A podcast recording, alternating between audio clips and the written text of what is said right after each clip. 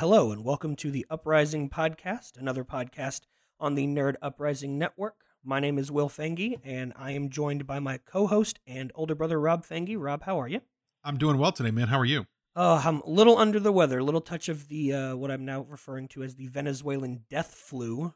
Well, that's not good. No, it was uh, it was not a wonderful week around here. In addition to launching the network, our uh, our furnace went out not once but three times, and we spent about three days without any heat in our house. It was also cold enough in the house that, or cold enough in the neighborhood that I did not have to go to work on Wednesday. I'm a teacher. I didn't have to go to work on Wednesday because we had a snow day. That was unfortunate because I was looking forward to the warmth. That's bad, man. That's Yeah. bad. And I have to say, I- knew you were feeling a little bit under the weather, but I do have to say, you sound better than I thought you would sound. Well, it, it has been in my head for the past couple of days. It has now comfortably settled into my chest, so I imagine I'm going to appreciate the mute button on this uh, on this blue Yeti before everything is over with. So if you Okay. don't hear me coughing, that's because it's muted, not because I'm not coughing.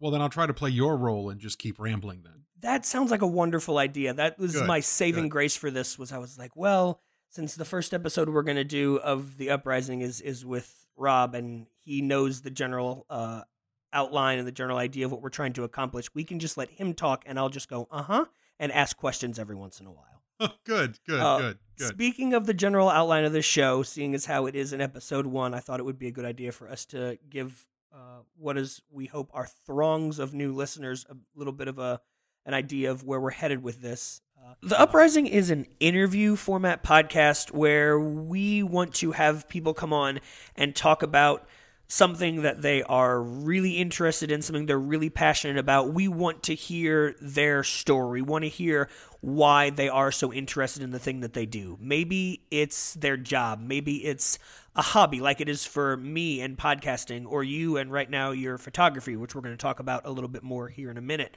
I just I feel like it's important for people that are typically considered nerds, whether it's about uh, a typically geeky topic or not. It doesn't have to be about something like tabletop gaming or programming or iOS automation or whatever. Uh, it can be about you know styling Hang or gliding. hang gliding. Uh, you have a, this thing with hang gliding. I, I, and the sad thing is, I have a horrible, horrible feel of heights. Yeah, no, Like, I neither would of never, us, neither never, of us ever. do good with hang gliding. No, no, absolutely. There's no way you're strapping my fat ass to one of those things. There's not a chance. And I'm too small and not very good at protecting myself at all. So it's just not a thing that I would. You're entirely into. too fragile. I am. Entirely. I am. Um, no, I want to have uh, you and I have talked about this. We want to have people on and I have them have the opportunity to tell their story and explain the thing that they're into and why they're into it. Because a lot of times people have what would be considered a, a niche interest and a thing that they maybe sometimes they keep it under wraps or maybe they don't have the opportunity to talk about it and expound on it and you know kind of let people know what it is they're into and why they're into it and i want to give people that opportunity because there may there might be somebody else out there that feels the same way about your thing and it could be you know um I don't want to say life affirming because we're not going to go Tony Robbins with this, but I feel like it's a good We have thing. much smaller teeth. I do. Fewer of them. Well, Eh, there you go. but I'm still beating the Shelbyville average. Um, This is true. we just want to have people on to be able to talk about their thing, whether it's something that's typically nerdy or typically not nerdy. Just, it's not about how society views what you like. It's about how into it you are, how much you love it. And if you love your thing and you think that you want to tell other people why it's awesome, then we want to talk to you. We want to have you on and we want to be able to have you spread that love to other people. That's why we have you on talking about analog photography today because to be honest with you, I feel like other people should hear you talk about it, namely because A, some of us are sick of hearing about it, and B, because you are you're the guy for analog photography, at least in my life, and you know a lot about it, and you've done a lot of um, research and a lot of you've invested a lot of time and a lot of energy, and I'm interested in finding out where that started, how you got to where you are, why it's analog and not digital, and just what is it about the analog photography that, that really brings you to it? Um, I think a good idea first, though, would be for everyone to kind of to, bleh, to you can keep that in. I don't even care. That's just blah. Uh, to get to know us a little bit more because they are going to be hearing us talk about this about it or talk to other people every other week and it's important to know the the life and ideas behind the voices so since you're the guest is it okay if i go first Absolutely, you can start. great this is not the first podcast that you and i have recorded together No, it is not. No, it is not. We uh we did um episode one of stuff and things that came out on this wonderful nerd uprising network uh by the time this is on we're not about a week ago um Right. we had some issues We did. um We did. Ep- ep- uh, a few of the first episodes from the network uh, were not without their problems. that's my fault Oh well. uh i got caught up a little bit in the excitement of starting a new podcast network uh to the point that i was not finishing uh, or looking to do really well on all of the details, and I did not record either of the episodes that we did last weekend in the appropriate bit rate or sample distance or float sam jetsam something. Um, Yes, yes. The audio software got the better of you. it did, and no, you did the absolute best that you could, given the audio file that I sent you either had me at half speed talking like this or completely silent.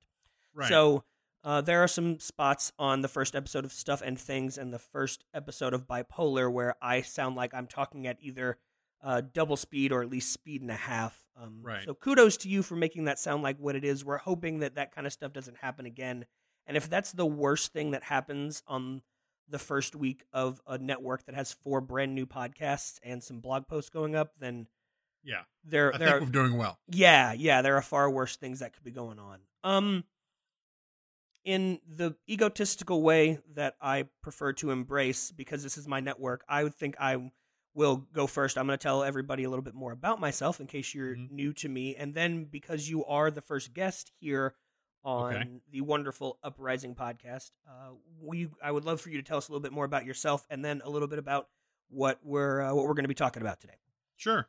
So, uh, in case you just met me, my name is Will Fanguy. I am the czar of the Nerd Uprising Network. Czar. The I czar. Thank you. Czar. It's got a nice Russian, Eastern European socialism ring to it. Uh, Yeah, Which is, uh, that worked out really well for them, right? exactly. Good. Wonderful. Um, in addition to doing this, I am a full time classroom teacher. I teach advanced English and language arts to the gifted and high achieving middle school students at a couple of middle schools in an adjacent county. Uh, I also am the de facto employee and carrier of hard thing, uh, hard things, heavy things. Typically, they're hard too. It's it's furniture. Right. Um, I am the de facto. Well, some of the couches are squishy. they are. They are. I help my wife run her business. She is a stylist and runs a prop house. So I typically help her carry some things. I rent the U-Hauls. I uh, I pack the boxes. She does all of the brain work. I do all of the the the common phrase around here is she's the brains behind the operation and I'm just a monkey with a hammer. So go. I've got that as a part time job. I have this lovely nerd uprising stuff as a part time job. I have my full time job. We have three dogs and are fostering another one. So I have, um, I like to say I have very little free time, but really what I'm doing is I'm taking the time that I do have outside of the classroom and pouring it into things that I love, um, which includes podcasting and technology and, and things like that. So um, I've got a couple of podcasts that we do about technology stuff. I have another one that we do about digital and analog tools. I get the opportunity to sit down and talk with you for an hour or two every week, which is you and I talk more now on the mic than we ever did off the mic before. I know. I, th- I th- it- it's amazing that we've now um we now talk together over you know these microphones than we do on the telephone. Yeah, because now whatever we have to say to each other, you know, in our normal, you know, brotherly, we live 600 miles away from each other, telephone calls, we just now use the microphone and the good speakers for. yeah. I would much rather you hear my audio like this than over the really bad cell phone service I have here at our farmhouse in the middle of nowhere, Tennessee. That's Um, true. That's true. I know a lot about you. We've been brothers now for Mhm. 30 Uh, years. Quite a while, yeah. yeah, quite 30 a while. years. Um, but I'm not sure that some of the of the listeners do. If there's anyone that's still paying attention, thank you. Um, yes. why don't you tell everyone a little bit about yourself and then talk a little bit about your I don't know your thing, your the thing that you love so so much. Um, okay. Well, yeah, my name is Rob Fanguy. I live in New Orleans. I am Will's older brother. I do photography work. Also, you know, without grossing out the listeners, I do work in healthcare. And in my photography work, I usually, you know, use my digital camera. And I've done that for a while now. But in the process of working, I kind of got to a point uh, a while ago, years ago, that I needed to kind of slow down and get back to the fundamentals of creating art rather than taking pictures, if that makes sense at all. No, absolutely. Uh, so I decided that I would step backwards and begin, uh, or not begin, but to return to analog photography. So that's your thing. That is my thing. Your thing is analog photography. Yes, I work with old cameras and film and chemistry. Rob Fanguy, you are an analog photography nerd. I am. I am, and I have been for quite some time. T- tell me more about analog photography. Why uh, you alluded to it briefly that you wanted to do more of creating with the art. It takes film Mhm. is finite, and Yeah. the ones and zeros on an SD or memory card are not so much. So Once you run out of room. yeah, well, and but it, that typically takes considerably longer than a roll of twenty four or thirty six exposures. Six exposures. Yes. No, you're right. You're right. So why then? How is it more artistic for you? Well, I feel like it's first of all, it's tactile. Okay. You're using something. You have something that you can that that you're holding in your hand before you turn it into, you know, digital things. And that's kind of it's kind of where it, where it all began for me. You know, I guess we're talking about what like 20 years ago now. Okay. Um, I started with a, a black and white class while I was uh, attending Middle Tennessee State University. Go Blue Raiders. Raiders. Um, and you know, back then I was just a, a college kid trying to figure out how not to fail this class. That suddenly I found out that I thought I was going to do something in the communications curriculum, but it turned out I was being in a position to create art, and that kind of scared me because I'd never been, you know, artistic at all before. I mean, I, let's face it, I I could never draw, I could never paint. Your Never handwriting isn't even very good. Yeah, I mean, I there's no way I could ever sculpt. I mean, are you kidding me? Not with those mitts. No, no, afraid not. Um, so I kind of found myself in this arena that suddenly I could be creative, but I wasn't limited by my big bumbly fingers. You know, I, I, I was using tools rather than just my hands. Um, so I did that for a while and I really liked it. But once I kind of got out of the class, I didn't really do much of it for a while. And then um, the restaurant I was working at closed down and I really didn't know what else I was going to do with my life um, while I was still in college. So they opened up, they were, they were opening up a brand new drugstore like right around the corner from where I was living. And they were going to put in a one hour lab. And I'm like, wow, okay. One hour for negatives and prints. I used to, you know, take an hour just to make the negatives. This might be neat. Um, so I went in and I applied for that job and I got that job. Um, I worked there for, oh goodness, probably two or three years. Um, that was actually uh, in 1998 where I booked my first wedding. I shot a wedding in Murfreesboro um, at the, oh goodness, now I don't remember the venue, but it's where they used to have the Uncle Dave Macon days. Oh yeah, out at Cannonsburgh. Yes, at Cannonsburgh. And um, in that little bitty chapel, um, you know, the chapel with one light switch Yeah, that ho- doesn't even. home of the even have- world's largest cedar bucket. Oh, okay. Um, I was not aware that that was their claim to fame. I, you know what? That that couple is probably going to be upset now that, that you didn't get any pictures of the world's largest cedar bucket. That is. Uh, is, y- You know what? Now that you mentioned it, I am upset myself. I didn't get any pictures of the world's largest cedar bucket. Had I known it was there, I certainly would have photographed it. that, that Um, would that would look good, especially in black and white. Um, yeah, you know, uh, if it's still there, the next time I go to Murfreesboro, I'm going to make up for that. how did you? Uh, how did that come up with a customer that you were a looking to become semi-professional photographer. Well, to be honest with you, what had happened was that the the lab itself had its own staff. We were separate than the drugstore staff and separate than uh, the pharmacy staff. The pharmacy had its own manager, which was usually a you know whatever the lead pharmacist was, and had their own employees that made their own schedule that were the pharmacy techs, the people that worked back there. The people on the retail side of things, the store manager, the store clerks, the people that stock, the people that did inventory, the people that were cashiers were on their side of the equation. And then the people that worked in the lab which was the lab manager and all the lab techs had their own separate world. So the lab manager um, was a very interesting guy. And like he was a musician and he was a songwriter and he was very uh he was very charismatic but he was also very flighty. No, okay, so you've just described three quarters of the people that either attend the university or live in the Nashville metropolitan area. Pretty much.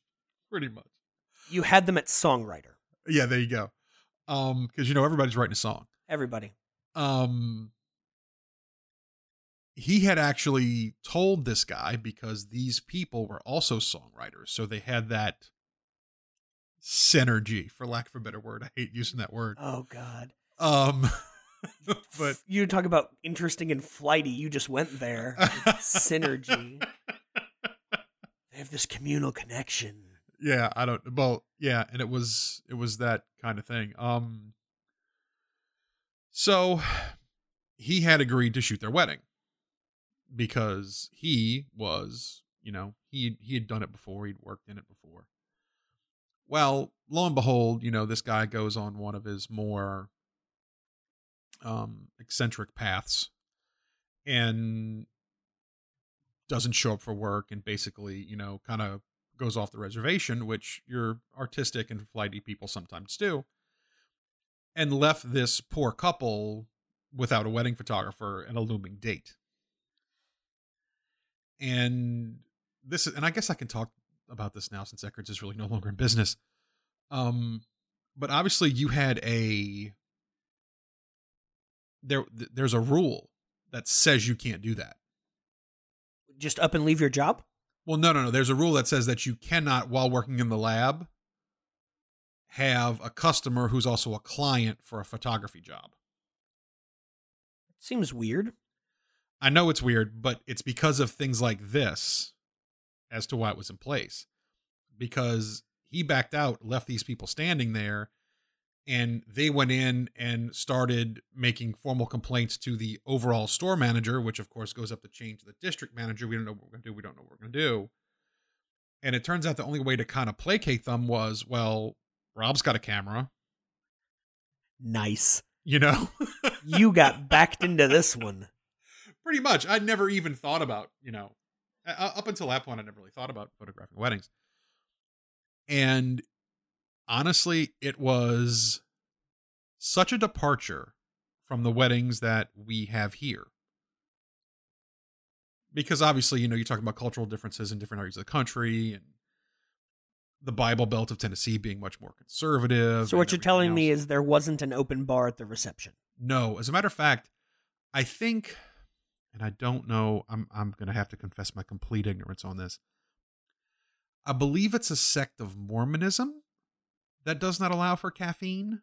That is because that, it's that quote unquote a drug. That sounds correct. Okay, yeah, which uh, technically it is, but um, there was no caffeine at this wedding. Not only was there no alcohol, there was no Coca Cola, no coffee, no coffee. Well, they might allow coffee. I don't, I don't know. I didn't get into it. I didn't get into it. But when I rolled up and I saw it was all caffeine free Coke, I was like, and it was caffeine free Diet Coke. So I'm like, oh well, someone must have a caffeine sensitivity, and they told me no, it's it's because of their faith. I was like, oh, okay, and of course, I mean, you know, New Orleans lacks Catholic that you know hasn't left a wedding without three or four drinks in them ever. I mean, since I was like twelve, right? You know, it's like you're, you're what? It's a little but, different, but you know, judge you not know, okay, lest you fine. be judged, that kind of thing. No, no, no, and it was very cool because they also they were country music songwriters. And a lot of their guests there were other country music songwriters. So we're in this little bitty building, you know, out in Cannonsburgh in these, you know, kind of antique farmhouse hillside looking kind of place.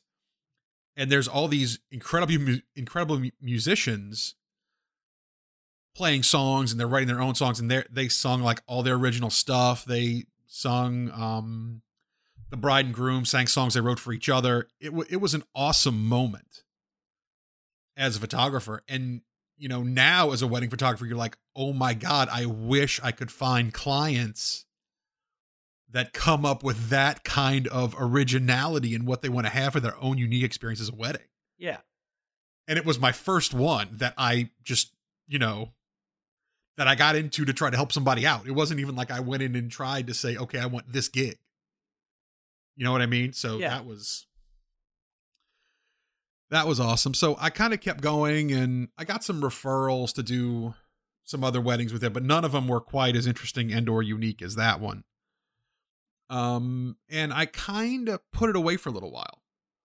Um I kept working at the lab obviously, but I, I stopped trying to uh, I, I stopped trying to get other gigs. I had other things going on.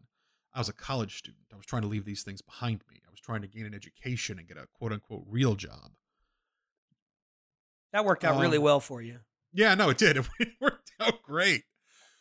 Uh so after, you know, I unfortunately stopped taking college all that seriously and made a plethora of bad decisions in other areas of my life and I moved back here. I kept working at the lab um, and you know, I finally I finally got out, but I, I kept going with it. I kept going with photography and keeping up with that and and keeping up with the trends and paying attention to the trade magazines and things like that.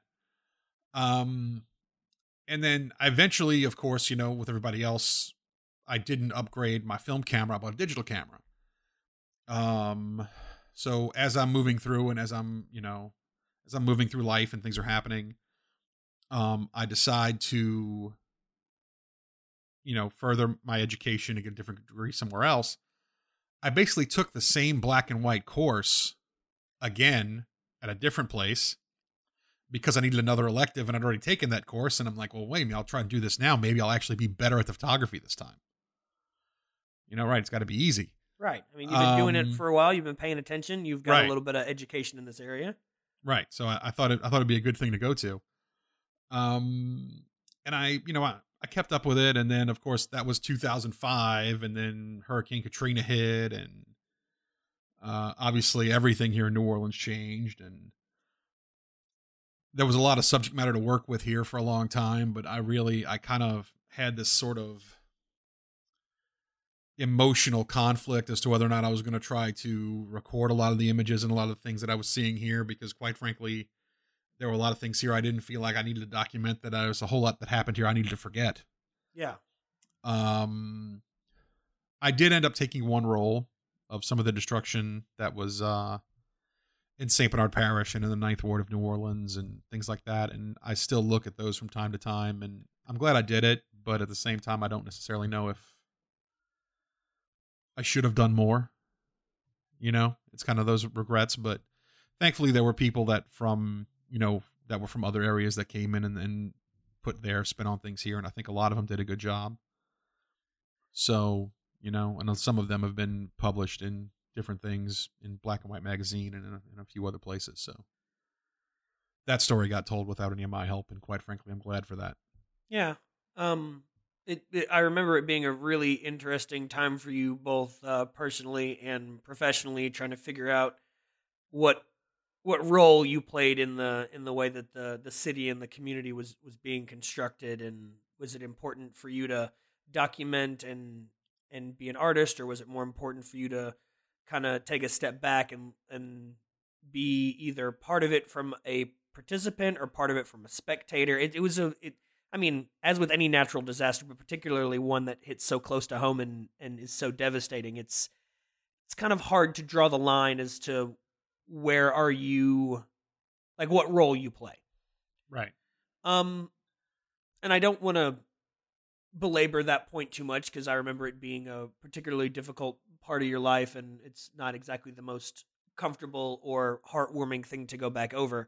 Mhm. Let's uh let's talk a little bit more about your transition into digital because you know there was a black and white period, and then you're you're like Van Gogh. There was a black and white period, and then there, then there was your color period, then there was a very blue Well, I don't- period. I don't I don't necessarily know if I um if it got, you know, quite that bad. But I mean, obviously when you get into digital, that was pretty much where everything was expanding into.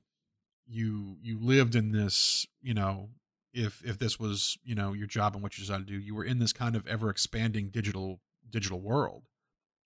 And in a way, we have to understand that it's not about analog versus digital and what does this best and what's got the better color space and what gets the better shadow detail and blah blah blah. I mean, you can, you know, this is one of those black holes where you can just go on and on and on about gear and different things like that. But it, it's it's really just it's it's two means to get to a place in a visual medium.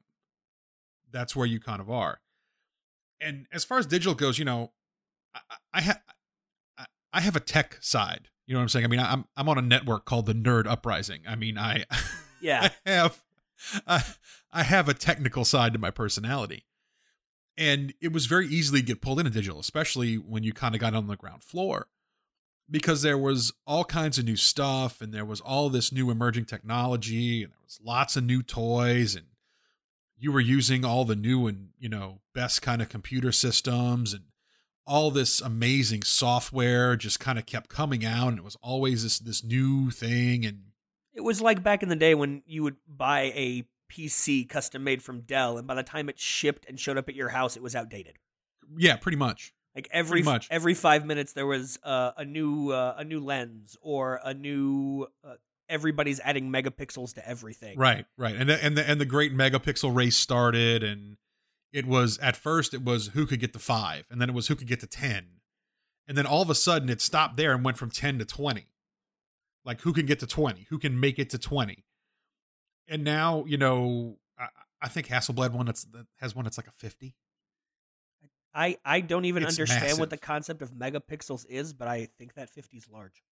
It's it, it's big and I, I think it's like 20 or 30,000 dollars. That's an expensive camera. Well, it is. It- but for people that do advertising work and copy work and people that, you know, shoot for covers of, you know, Elle magazine, okay. You know, you have the subscriber base and the funds that can do that. So you should own that camera. I I am not going to be that guy. No, you you But- went a different direction. You Yeah, I, I went old. Um you're like everybody's getting rid of good stuff. I'll buy it for the cheap. I'll take it. Thank you. Um and Why- I, why did you decide to go back analog? Because I know analog is your big push now. I know you still take a lot of digital photos. Why mhm. why did you I don't want to say necessarily ignore the the technology side of you. Why did you because if that's where all the money and all the interest is going, what appealed to you about analog photography that brought you back? Well, it- it basically started that I needed to slow down. Um, I, it's so easy to just keep cranking and hold that shutter button down and just you know. I mean, I I I think some of my digital SLRs can shoot something like eight or nine frames a second. That's a that's a lot of photos. yeah it, it's a lot it's a lot and you're you know you're you're overwhelmed with you know six of the same of one image and things like that it, it's it's it's not that they're under certain circumstances under you know sports and certain aspects of weddings obviously where you know you take a bunch of the same photo Yeah, you don't want to miss You know. the moment. right right when when that bride and her father's coming down the aisle you take a lot of that picture and you try to catch the one you know because you're trying to get the one where they're both not blinking and they're both sort of smiling and they're both kind of looking at you and kind of looking forward you know it's Yeah, you got to get it just right. right. you got you got to kind of get that just right so taking you know 10 of that one might be okay the bouquet toss you know, you're trying to get the bouquet at the exact right height where the light's right on the people behind it and, you know, the other girls are all reaching up to catch it and those kind of things. So you're trying to get that shot. So you get, you know, you take plenty of that shot. Um the problem is I found myself in the position where I'm taking plenty of that shot for everything. Right. And that's obviously, you know, that and, and once you get on the editing side of that, it's also overwhelming. Yeah, I mean, we come back into the finite versus nearly infinite conversation we were having at the very beginning about how until you run out of space on that SD card, why would you not continue to just take the shots? Right. Exactly. But I can imagine when you come back from a wedding and you have, I don't know, 11, 1200 pictures to look through so you can thin it down to, I don't know, what, 10% of that at most. Mhm. That Mhm. that takes a lot, especially when you've got your finger on shutter and it's going quickly and it seems like to the untrained eye, 12 of those shots are damn near identical. Yeah. Right. So slowing down is definitely a thing. If Mhm. you take the time to compose and put together an image, I can imagine there's a bit more it's a bit more satisfying to say, "Yeah, I got that shot." Right. And there was a time too when I think some of my work was starting to get kind of tired and some of it quite frankly was a little bit terrible. Oh, don't be like that. Yeah. Well, no, it's it's not it's it's it's where it's where you notice a decline. And I think every person who participates in art they want to get better. And you want to you not only want to get better, but you want to keep pushing forward. And I found that for some things, for things like, you know, composition and exposure and things like that, forcing yourself to slow down in those real fundamental areas, I found really helped me out a lot. Okay. Uh, and, and about this time, uh, a friend of mine gave me a book. She was cleaning out her her apartment, trying to move, and I think she was trying to clean out some things that had once belonged to her father and things like that, or so, someone in her family. I don't even remember who it was. And she said, "Oh wait, you do photography? Here, look at all these old books." And one of them was a book called Advanced Darkroom Techniques, and it was put out by Kodak. It was basically just it was like a big ad that had all this different stuff. And I thought to myself, you know, all these lenses that I, I bought for this digital camera, eh, they, they fit on my old film camera because the lens mount's the same. And I still have the tank and all the negative holders things like that. So all I would need would be the chemistry and the film, obviously, to take the film and turn the film to negatives. So why don't I try to do that? And I could do something different within the same field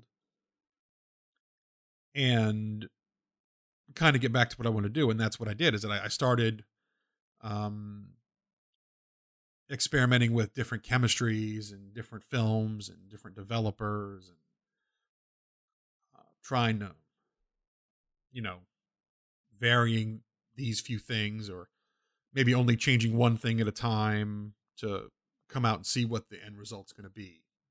There's there's there's the nerd right there. Like when you just tweak the little things. You just like, all right, Mhm. well I'm going to do a little less of this, a little more of that or I'm going to let this sit for another 15 30 seconds. I'm just going to Mhm.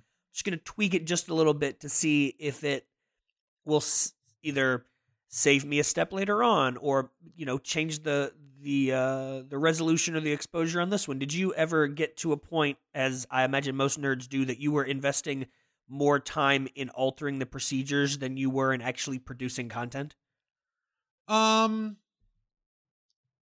I- have to say I'm somewhat proud of myself that I don't know if I ever got if I ever got that bad. that's good because that that's a Um, thing Yeah, it is a thing. It is, and it's a thing with a lot of things. But I didn't. I don't think I ever quite got there. Um, I don't think that I got so, or at least I hope not. I, I hope I didn't get so consumed in process that it started to affect the the final outcome to any discernible degree. And and really, there are some clients that I shoot for that I now use black and white film for, or that I use color film for, and uh, I don't process the color film myself. It it's it's very uh, temperature sensitive, and you've got to kind of you know use kind of a they call it an immersion circulator. That It's that already sounds complicated. That sounds like Yeah. something you'd more likely use in the healthcare field. That sounds like something you'd use in your other job as opposed to something you'd use in photography. um Go ahead and get the immersion Immersion circulator. What it what it does, it's it's basically a tank that you hook up to your hot water and cold water. Okay? All right. And it's like a tub and you fill up the tub and you set the temperature and what the circulate and what the what the device does is it regulates how much cold and hot water it pulls in from the tap and it also circulates the water through the tank to keep it at a constant temperature. I'm not going to lie to you. That sounds remarkably complicated. It is. It's also expensive. There's the nerd. Well, and I was going to say those are the two. Those are two things that typically come along with being nerdy about something. It's complicated and it's expensive. There you go. There you go. Um, I don't have one. Um, I do black and white film at home just because it's less sensitive to uh, changes in temperature, particularly when you go in between the different pieces of the chemical cascade, which I won't get into right now. Um, but it's the black and white is pretty much more stable at uh, one temperature for the developer, and then everything else can pretty much be at room temperature. What about this process is most appealing to you? What uh, I mean, not just the. What about the? I, I hate to say the processing process because that sounds weird, but Mhm. what about Mhm. the the chemistry and the developing process is is most appealing to you? Why why do that? Why not just take it to a one hour photo? Well, there's two things really. One, I think you take more pride in something that you've had more of the overall experience with. That makes Does that sense. make sense? Yeah, absolutely. Okay, all right. Um, and two, it's it's kind of a tactile thing. You know what I mean? It's it's a it's a very you know it's analog, and to me it's very analog because I'm not just like sticking negatives into something. I'm actually, you know, mixing up chemistry in my laundry room. I'm I'm actually doing something. I'm participating in this at a different level that with you know digital capture you don't do. Now eventually it all gets digitized. Okay. I mean, How's that we- work? Well, we live in the area. We live in the era of the internet. Very okay. much. Th- thank God for the internet, because otherwise it'd Yeah. just be you and I talking into tin cans. Pretty much. Um. So eventually, everything has got to be displayed somehow. Now, granted, there are still very many galleries that are very successful that still hang prints on a wall that you know we'll still sell them. I mean, I've been hung up. Some of my work has been hung up in in a gallery in Baton Rouge. I completely get it. Um, and of course, you know, you would never want to discount those things because that is the true art experience. But for for what we call culling, for taking all of the images off a roll and then put them in one spot so you can look at them and see which ones you're going to pick out and which ones you're going to make prints of. I can still take um, those and get them printed, but not at a uh, not at a very large size. You know, not for giant. I'm gonna hang this on a wall in a gallery size. Um, I can make prints from the digital files I make in a scanner because that's what I do. I process the film. I make the film into negatives. I hang the negatives, and there's a there's a picture of this on Instagram. You can go find it. I hang the negatives from the dish on the light fixture underneath the ceiling fan, Hey, what and you on on a clothes hanger I got from the dry cleaners. I mean, this is very low tech. it, it works though. It's very No, it does. It's very It's very effective. It's very effective. Um, with that and a couple of paper clips, and that's how I dry the film before I cut it and scan it. And I scan it here, and I still, you know, and I still also have that tech experience. You know that that thing that gets that you know that techie nerd part of your brain going because I'm still working in Adobe Lightroom. I'm still working in Photoshop because when you're dealing with analog stuff, there's lots of little pieces of dust and speckles and little things like that that obviously you want to try to edit out of your work before you really want anyone to see it.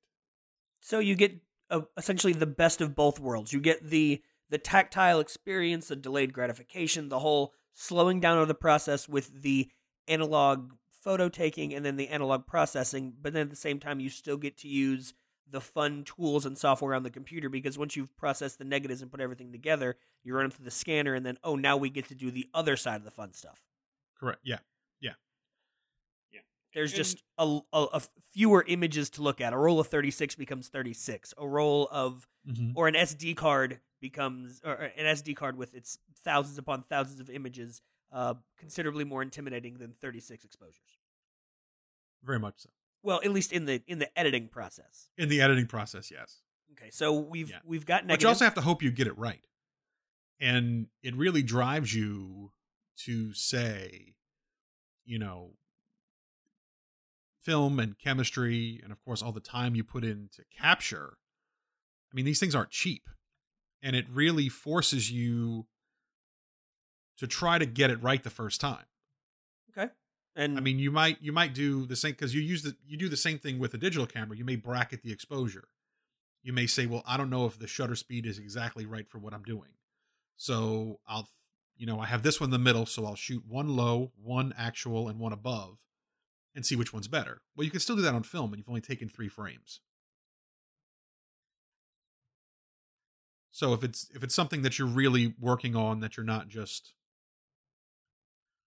out and about, you know, kind of during the tourist thing, um, you can do that. I've I've done that before. I've done that with for the shots that I knew were going to be uh, hung at the Rural Life Museum. I bracketed a lot of shots just to try to see what would come out better in the final process. just to make sure you get it right. correct. Yeah, yeah, because you you want to get it right. So let's talk about the digital side of things. We've got the negatives. You scan them into the. Uh, you you scan them in via what I can only assume is a somewhat more complicated process to get the images. Uh, It's not like you can just like take a picture of a negative with an iPhone and go, okay, let's work from here. There's a particular scanner and other and other uh, specialized Mhm. tools involved. I would imagine. Mhm. What what is your process once it shows up on the computer in Lightroom or Photoshop or whatever? I can only assume amazingly expensive software you're using. What happens once it gets in there? well, you're pretty much doing the same thing that a printer would do for uh, to make an analog print to use an enlarger. You're trying to make sure you get the exposure correct. You're trying to make sure, well, not correct, but you're trying to find the best exposure for the story you're trying to tell in the image. You're trying to make sure that there's no blemishes or, like I said, dusts or specular areas or, or anything on the scan that would need to be cleaned off before you would make a print. Um, you're trying to make sure that the contrast is okay, particularly when you're trying to do black and white, because contrast is a big is a big variable in that space. Um, and those are really, you know, when you work in Photoshop, you work in layers, and those are my three layers to start with, and then from there you can start to do all the cool digital things that everyone else does to you know, to make one part of it darker, to make other parts of it lighter, those things like that. Okay. Um after you get done editing the images, do you have a particular place that you go to put them because I know Instagram is obviously a big thing, but I don't uh, I always feel like there are secret clubs and organizations of photographers out there like I don't Yeah. particularly poke like I'll dabble in Flickr. I don't even know what 500 pixels is. I'm not touching that. Uh, there's some beautiful pictures on there. None of my stuff is going up. Like it's not gonna happen. I feel like I would put up a picture of my dog and people would be like, "Do you know where you are? Do you, do you understand that people pay us for our things and you are you go?" I think, "Oh shit, you have to Yeah. about it." Yeah. what, um, I don't know. Do you have a I, particular um, place that you prefer to put yours? Do you put your stuff everywhere? Do you put some things? in Some of it I put everywhere. Some, Some I things put in other everywhere. places. it, it depends. There there are online communities that embrace the analog side of things a lot more than other places do. Um, there are actually I post a lot of analog analog stuff, a lot of film images to Instagram. Uh, and of course there are purists that will tell you that there are these rules on Instagram that you're only supposed to use what is captured with the camera of the device that you're using it on and blah blah blah blah blah and they try to take you know the high ground of it's only supposed to be you know this and the filters and that's supposed to be it blah, blah, blah. Let me tell you what you can do with those rules okay you can just take them and you can fold them into a triangle and you take those rules and you can shove them in your ear because i'm not interested you know all of this came about after after facebook bought instagram and instagram suddenly became quote unquote popular there have been people sharing film images on Instagram since Instagram started. And if you don't like that, then you can take a hike. That's all I'm going to say about that. Um, So there you're, are you're a photographer that embraces Instagram as opposed to other people. Other, there are quote unquote real photographers out there that, especially once Facebook bought them, Instagram became like their button. Like we're not even Yeah. going to talk about Now, let me- Instagram. you know, I, I, I, I tell my my wedding clients that you get extra points if you take pictures of me while I'm taking pictures and post it to Instagram. You don't you don't have a second I- shooter just for that. Like No. my process pictures. No, no, but I tell you what, if I ever, ever do a uh, styled wedding with Elizabeth, that's Elizabeth's extra job. No, I'll probably be the one that ends up doing it. She'll be. Oh, well, then you can do it. Yeah, then you can do it. Yeah, she'll be pointing at stuff, and you'll be lifting and taking pictures of me with your camera. That's fine. Yeah, that's. I'm not going to get paid for that either, am I? No, no, probably not.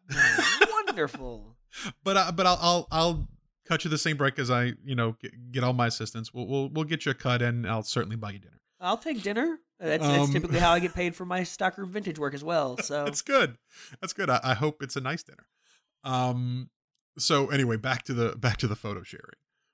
Um, there are communities on various places on the web that everyone shares photos to. That also kind of has a, albeit usually smaller, analog community.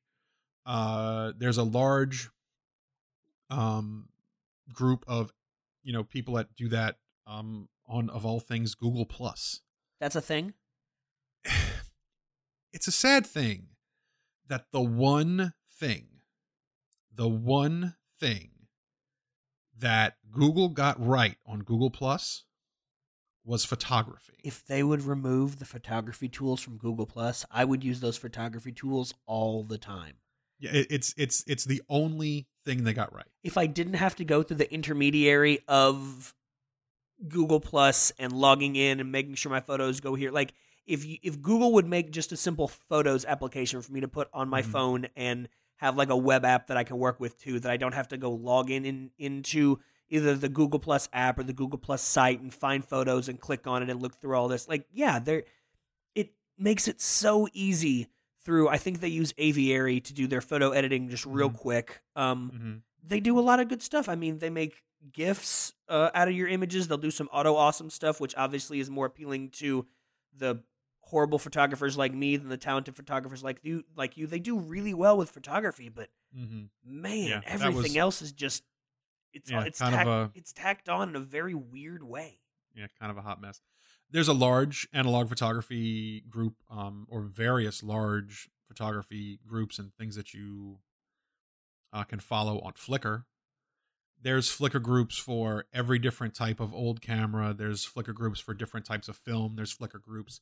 I'm part of a Flickr group just for uh, Rodinal, which is the developer that I use for most of my uh, images. That's oddly specific.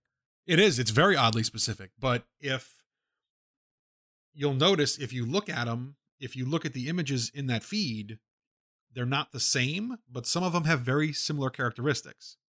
You kind of have to look at it at a, on a different level. And I know that it's really only the film nerds that do that, but you know, we do we do that. And if if you're going like really crazy high end, like the absolute art people, there there is an uh, an analog section of 500 pixels, but nobody wants to talk about it. I feel like I would be shunned. Like, is there a password to log in to be able to look at that stuff? I would be shunned, and I think I've got some good stuff. 500 pixels just seems and maybe hey if someone out there wants to come and explain to me how 500 pixels works and what the deal is and how it's different than some of the stuff that i see on flickr and, and why it is what it is you're more than welcome to do so i just i appreciate it for the beautiful images that are there but the general impression that i get from the site and the community as a whole is very hoity-toity, uppity in a way that makes me frankly uncomfortable. And I I don't have shame or un, or discomfort very often, especially in the digital world. But 500 pixels, you you do it. Yeah. Um, anywhere in particular that's analog only analog? Well, there are a couple of Which I mean, I guess Uh, it can't be analog only analog because then you'd be like taking digital pictures of your analog stuff hanging up somewhere. It's got to be digitized in some way. Yeah, pretty much. Well, th- there are a lot of um, analog resources out there on the internet. Um, the first thing that springs to mind is APUG, and it's apug dot org. It's the Analog Photography Users Group, and there are. It's not just about cute dogs. It's not just about cute dogs. Um, there there's a giant discussion forum about everything analog related there. They if if you want to spend time reading about technique, about different uh different films, the way that different films react with different chemistries, the way that different developers react if you mix them at a certain ratio and let different films sit in a longer soup for a longer time. It's it's massively massively uh detailed. which is good if you're looking to get into the super nerdy, super like granular ideas of how to do things, like we were talking about before with the the developing processes and the chemistry. Uh, odds are, if you want to know how it works out, and you don't necessarily have the time, energy, money, effort, or chutzpah to do it yourself, odds are pro- somebody else has probably done it. Yeah. They're they've pretty much done it already. That's that's pretty positive. All right, so we've talked a lot about digital and analog and meshing them all together. And the thing about Mhm. taking digital photos is there's a lot of information in forums like at APUG and things like that on the internet. But analog is is more like we've talked about. The, a big word today has been tactile. Um, if people wanted to hold physical analog things to help with analog photography, um, what kind of stuff do you recommend? Where might people go to get these kinds of things? I mean, here, take this and go to Amazon is probably a little too basic. What uh, Right. what's a good place to start? Well, I would honestly start at someplace like uh, APUG if you didn't have any sort of idea as to what you should start with. If you're a person that already owns um, an SLR camera, uh, a larger camera that you can take the lenses on and off of, if you already owned a Canon or a Nikon or something else like that, then I would certainly look at places where you can buy used cameras that will take the lenses you already own. That's how I started. I certainly would recommend that's how anyone else can start. Um, obviously, after that, you're going to need other supplies. Right. Uh, there's actually, since we're talking on a podcast, I'm actually going to talk about a great film photography. That's its name, the Film Photography Podcast. It's run by a guy named Michael Raso and um, a few other guys that they are I don't know how many episodes in, but they've been doing it for a good long while. Um, and if you want to listen through that and learn more about analog, if you know a little bit about analog photography, you can learn a lot from listening to the shows with those guys.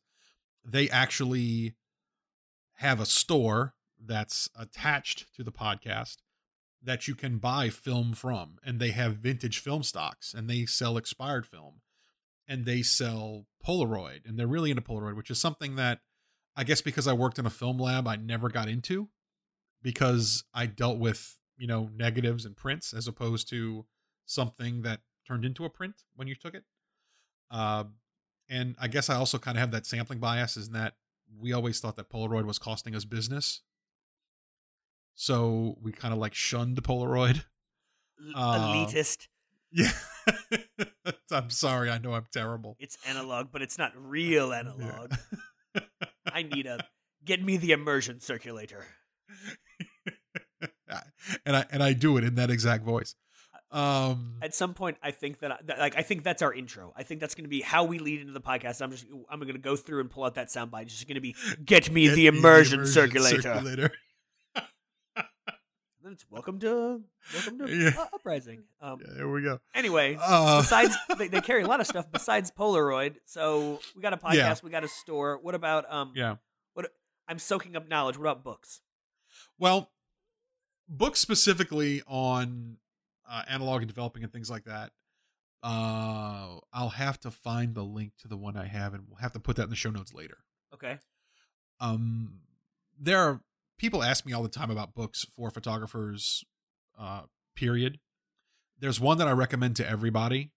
Now, this is actually a book about digital. It's a, it's it's got digital photos in the name, but it's really good for any photographer, whether or not you're taking pictures with your, you know, whether or not you have that forty thousand dollar Hasselblad camera, or whether you're shooting pictures with an iPhone, or whether you're shooting pictures with, you know, Your dad's My Yash- 35 millimeter. yeah, your dad's 35 millimeter, or the the Yashica A I have that's on my business card that uh, was built, I think, in 1957.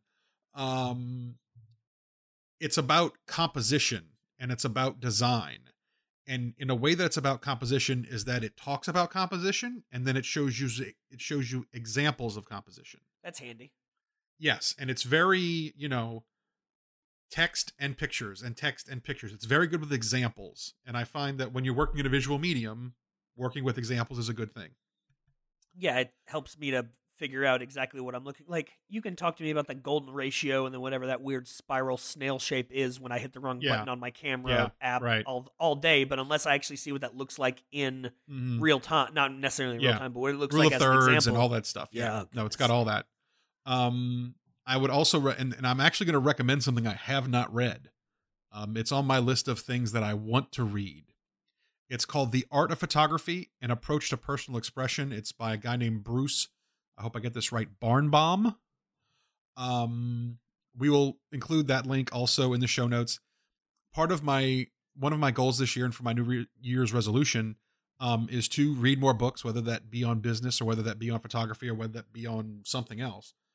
Um, and it is on my list of things that I would like to read. I'm, I'm right now. I'm reading through um, Michael Freeman, who wrote The Photographer's Eye, Composition and Design for Better Digital Photos. Actually, wrote a second book, a follow up to that book. Is it called The Photographer's Other Eye? Uh, I don't believe it is. He missed out on that one then. yeah, I know. It's well, it's it's you know, it's the one that's closed. Um, but I'm I'm reading that one now. I'm going to um I'm I'm probably going to pick up the the uh, the Barnbaum book after that. But those would be the two books that I recommend. And the reason that I recommend the second one, the art of photography book, is that it's more about how you make what you produce yours and how you become a participant in that art. Okay. And I think that that's something that everyone who picks up any sort of camera can learn from. Okay. We will uh we will make sure there's a link to the art of photography and the photographer's eye and whatever the other photographer's eye book is called and everything else. We'll make sure to put links for those in the show notes. Um just as a disclaimer, those will be uh, everything for Amazon will be a referral link. So if you would very much like to help support the Uprising or anything on the Nerd Uprising network, and you decide that analog photography or just photography in general is something you want to get interested in, then please go that direction. It doesn't cost you any more, but it does give us a couple of pennies to help pay for our hosting to make sure that we can continue to bring you wonderful content like this every week. Um final notes. What if if I am someone who's going out and trying to get interested in analog photography right after hearing this, I'm fired up, I'm super excited. Uh, give me your one best piece of advice as somebody who's been doing this for uh, for a pretty solid amount of time. Don't be hard on yourself when you screw it up because you will screw it up. Okay. Nobody does this right exactly the first time. 36 perfect exposures right out of the gate. Don't expect that to happen. But with anything else, it's a process. Learn the best you can from your mistakes and move forward because it's not, although it is about the end product, part of this is about saying, I want to get out there and explore the world around me and capture those images. And that's what it's about more than anything else. That's that's beautiful, man. That's Thanks, dude. that e- it's either that or the cough medicine that really made me get teary eyed right there. Um, we're gonna assume that it's what you said, uh, because that's just That, that's good deep stuff. Um, Let's work with that. if you wanted to find the show notes for this episode, the easiest way to do that would be to go to nerduprising.co slash uprising slash one. That's where the link to this show and the show notes and all of the accompanying accoutrement will be for this. Um, Rob, if I wanted to learn more about you on the interwebs, what's the best way for me to do that? Well, um, let's see. I'm at Rob Fanguy, R O B F A N G Y, on Twitter and on Instagram, so you can watch me break all those rules. Um, you can find me at my website, robfanguy.com. Um, you can email me um, at rob at nerduprising.co for my uh, email that is associated with the network here. Um, you can follow me on Flickr, although I don't post much there as I normally do or I used to. Um, If I wanted to also hear one of my resolutions. if I wanted to hear the sultry tones of your voice at another point during my week, what would be a oh, good way to do means, that? you could you could point your iTunes and uh, your uh, podcast catcher, Your iTunes and your Overcast and your Downcast and your Castro and your whatever general idea of wonderness. Yeah, That's exactly. not a thing. Uh, you can point that at uh, let's see what am i two of the four shows here on the nerd uprising network. Uh, i will be on this show every week with you and i will also be on our well i say i say our it's more of the show i'm kind of designing. Uh, it's called stuff and things with rob. It's not about stuffing things. It's not a taxidermy podcast uh, where we are more laid back and talk more things about things in a more of a free form kind of way I drink before that podcast, is what you're I- trying I- to say.